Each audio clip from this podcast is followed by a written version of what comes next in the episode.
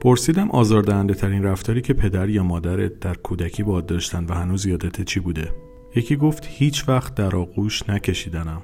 یکی دیگه گفت باعث شدن فکر کنم واسه هیچ کاری جز درس خوندن کافی نیستم. یکی دیگه گفت هیچ وقت براش کافی نبودم. همیشه چیز بهتر و بالاتر ازم می‌خواست و در مقابل رفتارهای آزاردهنده خانوادهش ازم حمایت نمی‌کرد. یکی دیگه گفت هیچ وقت تشویقم نکردن. تو هر راهی پا گذاشتم جای تشویق فقط گفتن تو هیچ وقت هیچی نمیشی.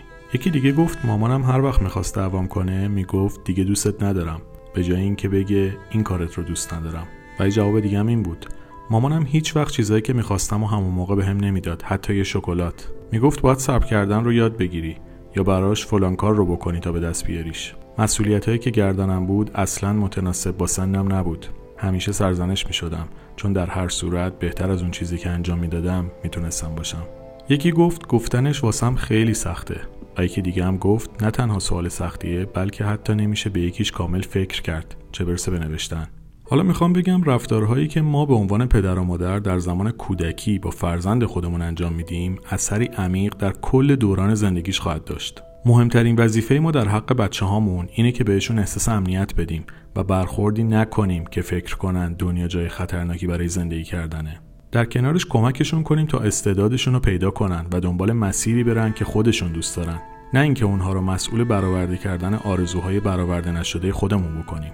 همچنین بهشون یاد بدیم که اشتباه کردن بخشی از زندگیه نه اینکه خطا کردن رو گناه نابخشودنی جلوه بدیم و از کودکی فرزندانی کاملگرا تربیت نکنیم که انقدر به خودشون سخت بگیرن که از زندگی لذت نبرن.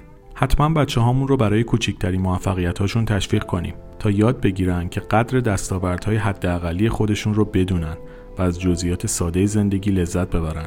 یاد اون باشه که ما قرار یک آدم یونیک و منحصر به فرد رو به دنیا بیاریم و بزرگ کنیم. کسی که قراره در این دنیا خودش بشه و کسی رو بسازه که دوست داره زندگیش کنه. پس لازمه که فرزند ما استعدادها و تواناییهاش رو بشناسه. و خودش رو دوست داشته باشه تا بتونه هویت وجودی خودش رو شکوفا کنه. لطفا بیشتر مراقب بچه‌هامون باشیم همین